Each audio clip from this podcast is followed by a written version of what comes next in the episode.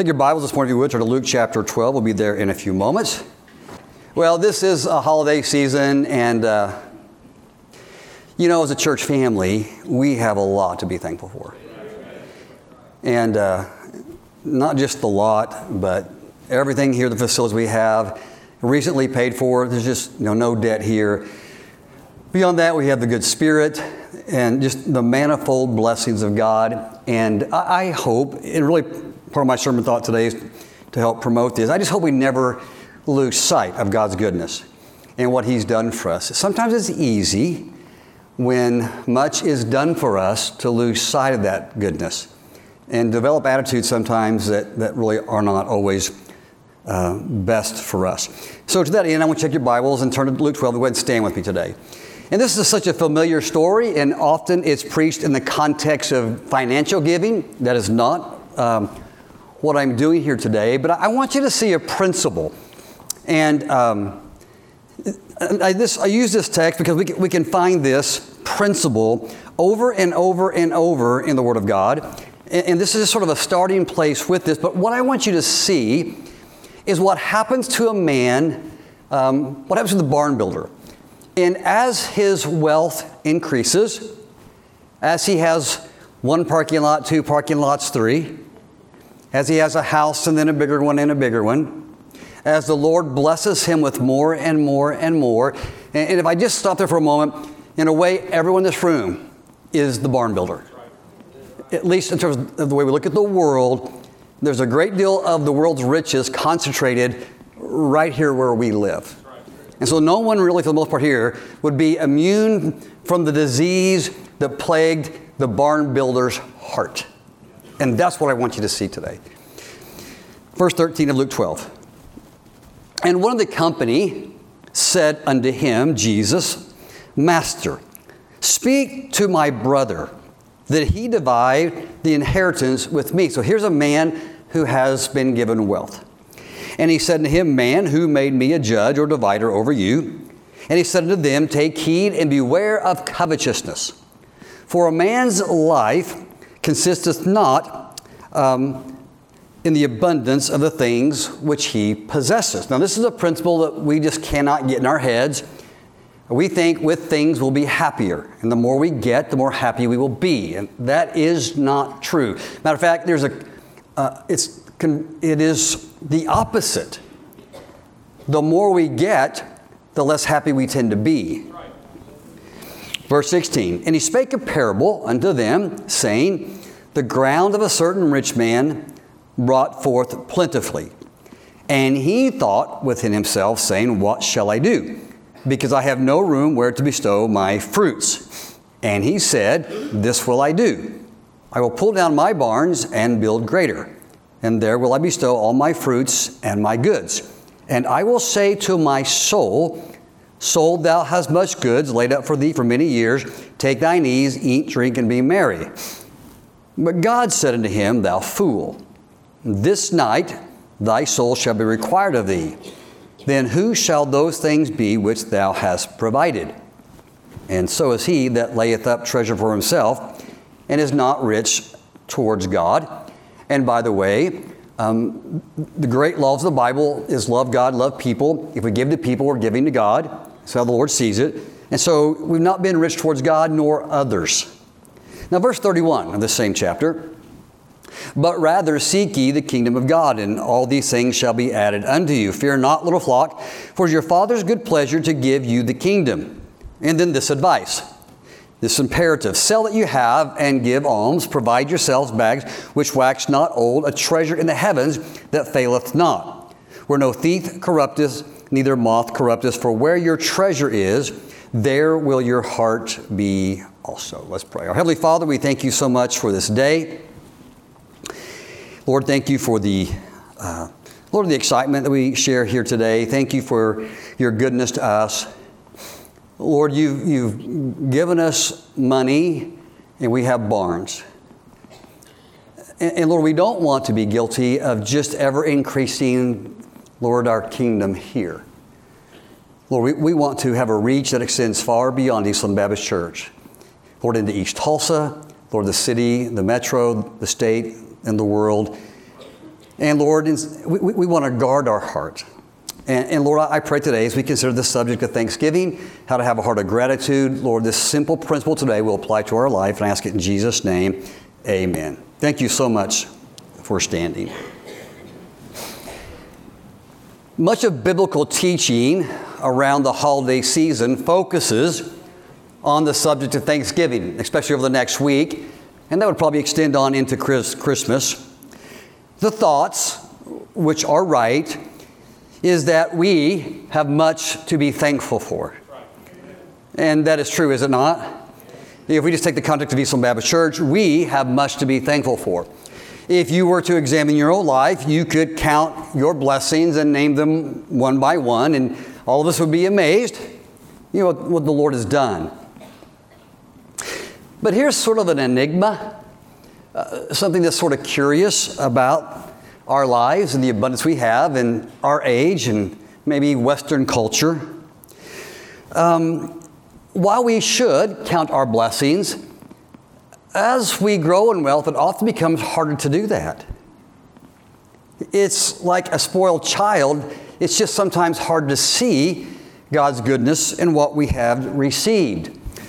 Modernity has done many things to us. It affects us in ways that maybe we cannot see.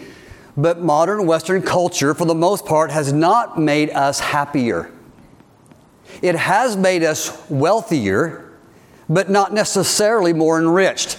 Not a larger, greater heart and or soul. In many ways, it's harder to be grateful than ever before.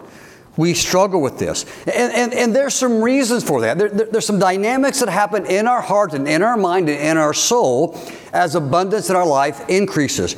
I could take you to many examples in the Word of God, but one that has always loomed large in my heart as a principle is found in Deuteronomy chapter 6, and then the thought there is echoed in Deuteronomy chapter 8. And I'm going to read part of that. I just want you to listen to what the Lord says to His people as they went from slaves in Egypt and then wandered in the desert, a time of difficulty, and then they were delivered to the promised land. And then there, uh, God says, when you get there, things are going to happen to you. I'm going to bless you. You're going to be increased. Uh, your, your houses are going to get bigger, and, and your, your corrals are going to become full. And so then God gives this word Deuteronomy 8 11. He says, Beware that thou forget not the Lord thy God in not keeping his commandments and his judgments and his statutes, which I command thee this day. He said, Lest, beware abundance, because when thou hast eaten and art full, and hast built goodly houses and dwelt therein, and when thy herds and thy flocks multiply, and thy silver and thy gold is multiplied, and all that thy, that thy house is multiplied, then thy heart be lifted up. Now think about that. It's easy when wealth comes, and when I say wealth, I'm talking about the kind of wealth that everyone in this room has. That their heart be lifted up and they forget God, which brought thee forth out of the land of Egypt from the house of bondage. There's this principle that we see rehearsed over and over in the nation of Israel in their history is that they started in an impoverished condition where they depended upon God. And I'm going to guess there was a level of generosity, though they were poor, that was still extended in a greater way. And then God blessed them because they served Him and thanked Him for what meager provisions they had. And then so God blessed them as a principle, and they got more and more. But what happened is, as their blessings were multiplied, conversely, their heart grew smaller. And in time, we could say they became thankless. Gratitude began to diminish. I read an article this past week on the subject of thankfulness and gratitude. And as my reading and research often does, it takes me to some academic research articles. I, I just enjoy reading those kind of things. And one that caught my attention was a study done by the University of California at Berkeley, a pretty heady place. And this research, of course, in my reading this week had to do with gratitude. And this was interesting. They were studying what inhibits gratitude. Now, you with me? And I don't know why they were doing this study there, but they were. And I'm sure it was a sociological study. And, they were looking at what inhibits the idea of gratitude and what encourages the feelings of thankfulness and, and what causes gratitude to flourish in the heart. Now, it's interesting, one of the major factors mitigating against personal happiness and outgrowth of Thanksgiving was the pursuit of happiness. I want you to think about that. What mitigates against happiness? The pursuit of it. Now, I just want us to you, know, you just stop there for a minute. What keeps people from being happy is always seeking to be. As searching for it as a primary uh, pinnacle interest and trying to always please myself and get what I want and do what I want. I'm going to get ahead of myself, but happiness and joy and peace and thanksgiving, they don't come because you pursue them. They are byproducts of those who seek first the kingdom of God. They come from those who are generous and who are good. They, they come from the opposite of the barn builder who invest in things eternal. And God gives these things a heart of gratitude as a byproduct of pursuing God and things good and right. I think that's fascinating. When we make happiness a direct objective of our life, it comes with a reduced life satisfaction. When we make possessions, identify that as the goal of life, increased position or material gain as the source of material fulfillment, we almost never find it. Ironically, in pursuing the thing we want, we can't find it. We are like the dog chasing its tail, always out of reach, always pursuing but can't get it. Now, there's a number of interesting observations that the study made. Uh, one was this the pursuit of materialism, um, self gratification, the pursuit of pleasure, power, recognition, wealth, I don't think it come with it, caused, as a direct result, feelings of depression. Now, this one's fascinating frustration, a lack of contentment, emptiness, lack of satisfaction. Now, this was true even when the pursuit uh, obtained what it was after. In other words, it's not just we pursue and can't get, but sometimes we pursue and get. In the state we were in here when we were pursuing it, of unhappy, thinking that that would make me happy, when I, when I get here, I was equally unhappy after a few days, a week, a year, was when I was right there. And then I get some more, and I'm happy for a moment, but then I'm equally unhappy as there. Then I get some more, and here's the of thing I'm all the way over here. Now I'm rich. This is fascinating. I could be just as unhappy there as I was right here. That's crazy. And this is interesting to our point.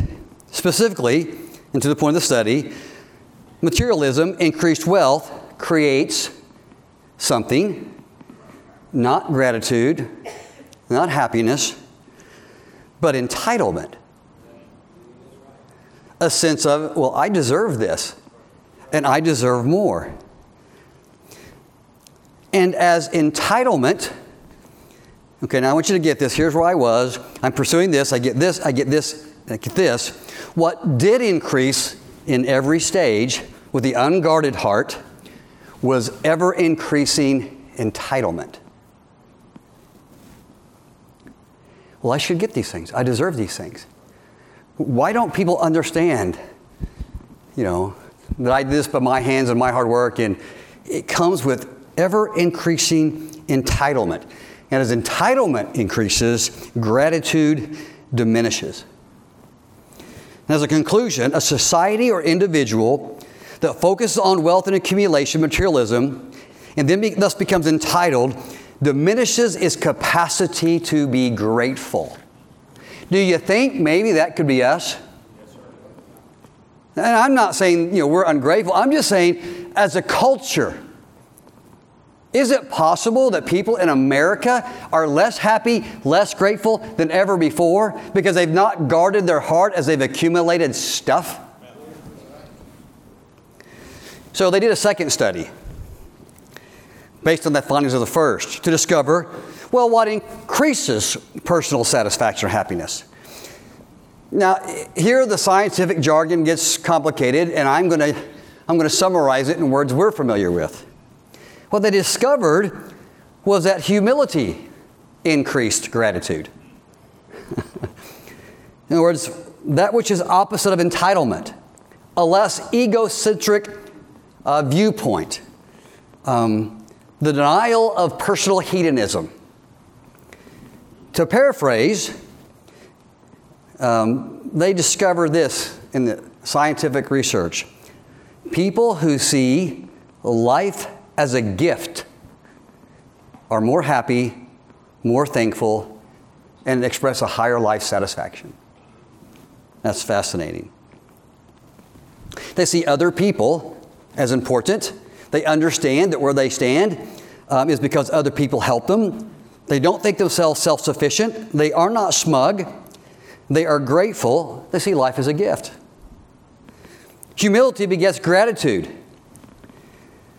And it gets people off the hedonistic treadmill. Now, that is a direct quote that they said. What is the hedonistic treadmill? It's a theory that posits as a person makes more money, that their expectations and desire rise in tandem. just, is that not humans? You with me? Now, listen, this is, this is cool if you're not getting it. It's, it's good to understand that as a person makes more, gets more, experiences more, that their expectations and desire rise in tandem. And the result is that they can find no permanent gain of satisfaction. In other words, um, I got this, I gained something, and um, then I thought, well, I deserve to be here. I deserve to park on the front row. Just, just throwing that out there.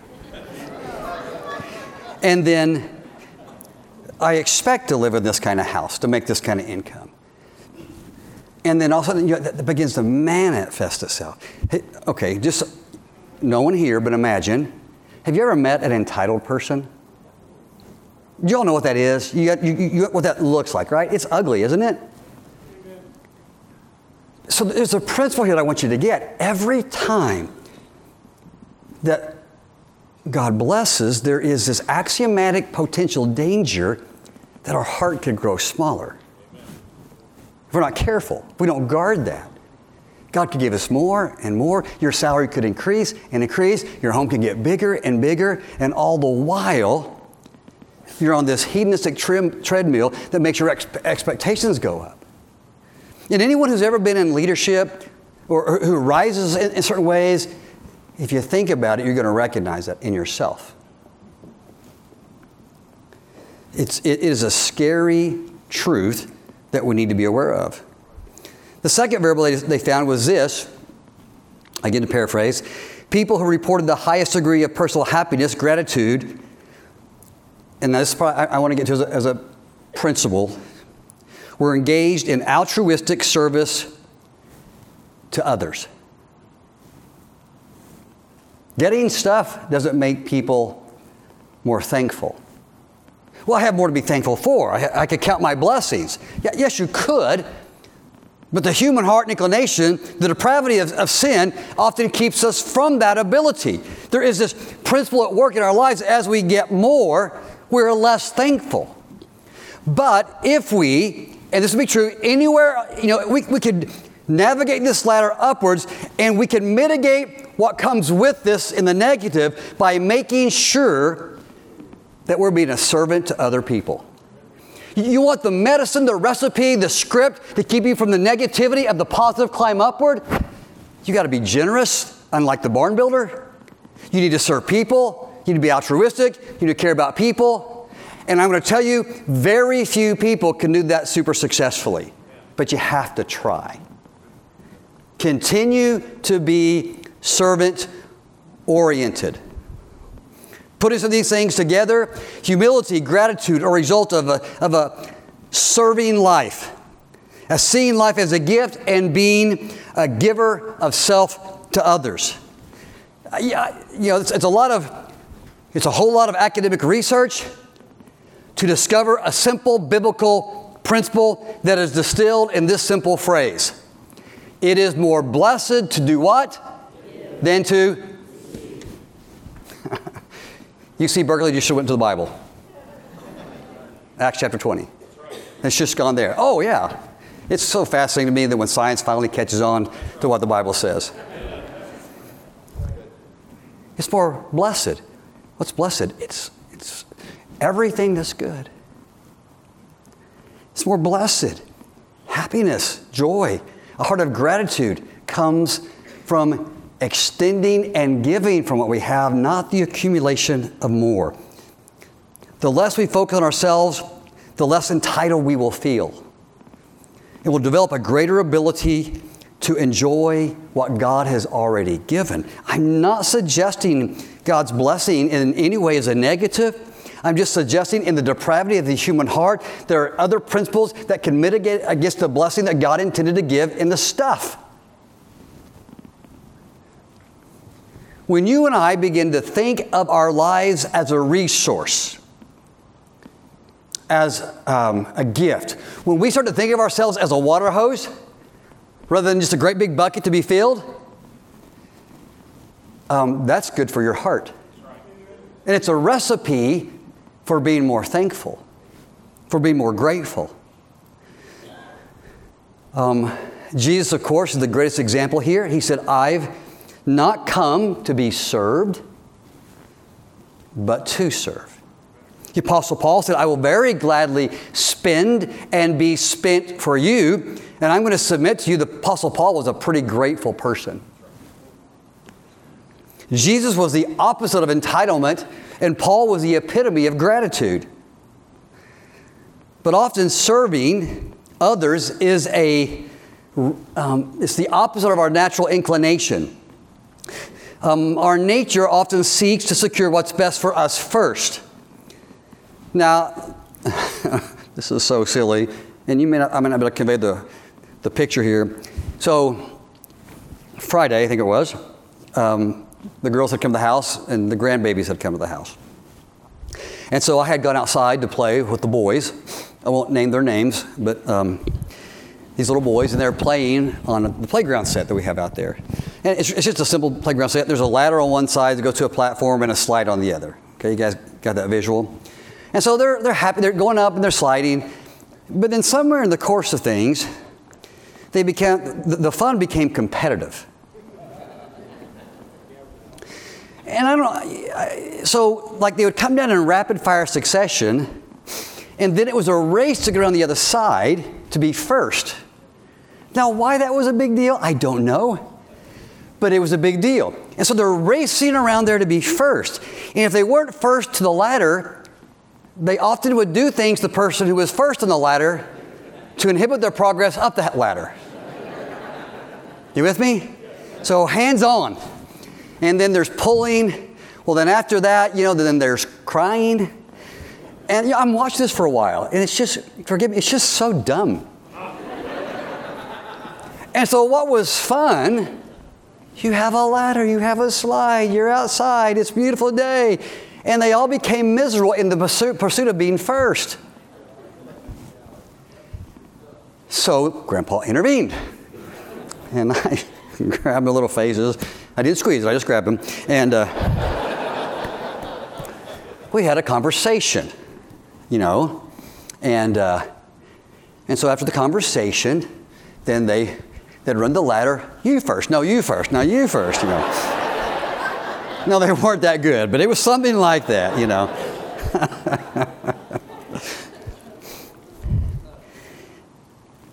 you know, as soon as they stopped trying to be first, got so much, being egocentric.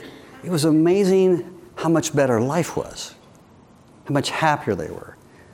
When they deferred to one another, it's just like all of a sudden they discovered this principle oh, wow, it's more blessed to give than to receive. You see, serving is a gift, it is a goodness that makes deposits in two places in the heart of the recipient and then in your own. Isn't that awesome? See, when you just get, it's just a singular deposit. But when you give, hey, that person's benefiting because of the gift of your time, a kind word, a note, a deed, whatever it would be. But then there's a blessedness that you're receiving your own. See, so many people miss out on being truly happy or having a heart of gratitude because they're just the bucket that accumulates. They're not the hose that gives. They're not, they're not sharing what they're doing. I want you to consider this truth this morning that, I think is a recipe, a script to help you be more grateful, which garners the smile of God, is to see your life as a resource as a gift to be given. See, what other talents or abilities you have, everyone in this room can be a gift to someone else. Everyone, everyone. Everyone here has the capacity to be a vessel of goodness in the life of somebody else. Everyone can shake a hand, everyone can offer a hand of encouragement, everyone can probably write a note. Everyone can be an assistant. Everyone can open a door. I mean, from, from small to great, everyone here can magnify the gratitude in your own heart by being magnanimous to other people's lives. See your life as a resource. In this world, so little of what we do matters. The book of James makes this clear. It's going to burn up, be rust. But when you and I choose to help other people, when we lighten the load, when we're an encouragement, then we just may be doing something that actually makes a difference in this world. Jesus said if we did something as, as simple and small of offering a cup of cold water to a needy person, that we would be doing something that, that garners the attention of God because it'd be like giving it to God Himself. You enrich them and you help yourself. See, the blessing runs two ways. Ralph Waldo Emerson, a great writer, observed this, and he said this You cannot sincerely help another person without helping yourself. Now, I'm not trying to make this selfish, I'm just trying, it's just a biblical principle. You can't, you can't. It's like in, in doing something good for you, for you, Josh, if I try to help you, well, that, that's right and good, but even if it's not my intention, I'm, I'm safeguarding and growing my own heart. See, the barn builder couldn't grasp that. Oh, I'll just get a bigger barn and my heart will be better. I'll get a bigger barn, my heart will be happier. No, no, no. No, no, no. That's not the way it works.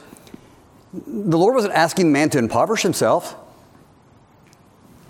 He wasn't asking to be wealthy. Matter of fact, the more he got this right, the, the wealthier he probably became. He just said, be good to people. Share it. Invest in the kingdom of God. Which, what is that? It's people. It's people. Something happens in the human heart when we empty, empty ourselves of self centeredness, when we surrender our way. Think of the study. We humble ourselves and make our life's pursuit serving and helping other people. Humility and goodness improves another person's quality of life and our own. It's been discovered that when we engage in self giving, doing something for another person, that our brains set off a series of neurochemical reactions that secure for us positive emotion. Wow, what's that mean? When you're generous, you're happy. That's the way God designed us. That's why it's more blessed to give.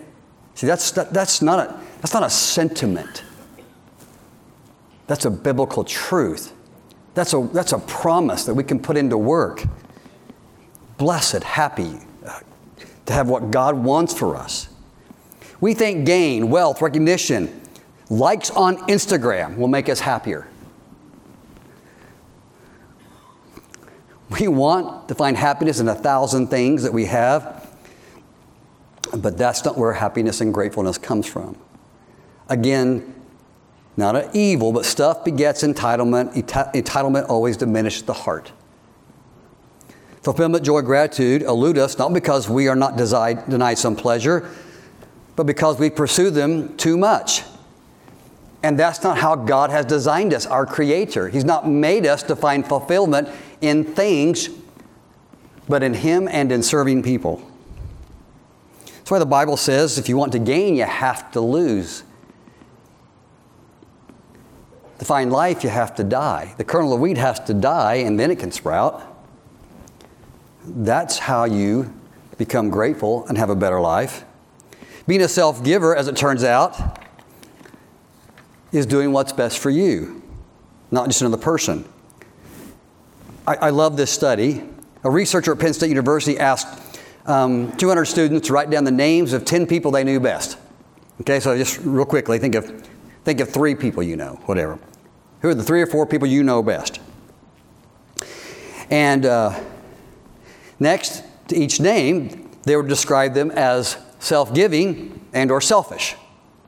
So, Troy Durrell, is he self-giving or he's selfish?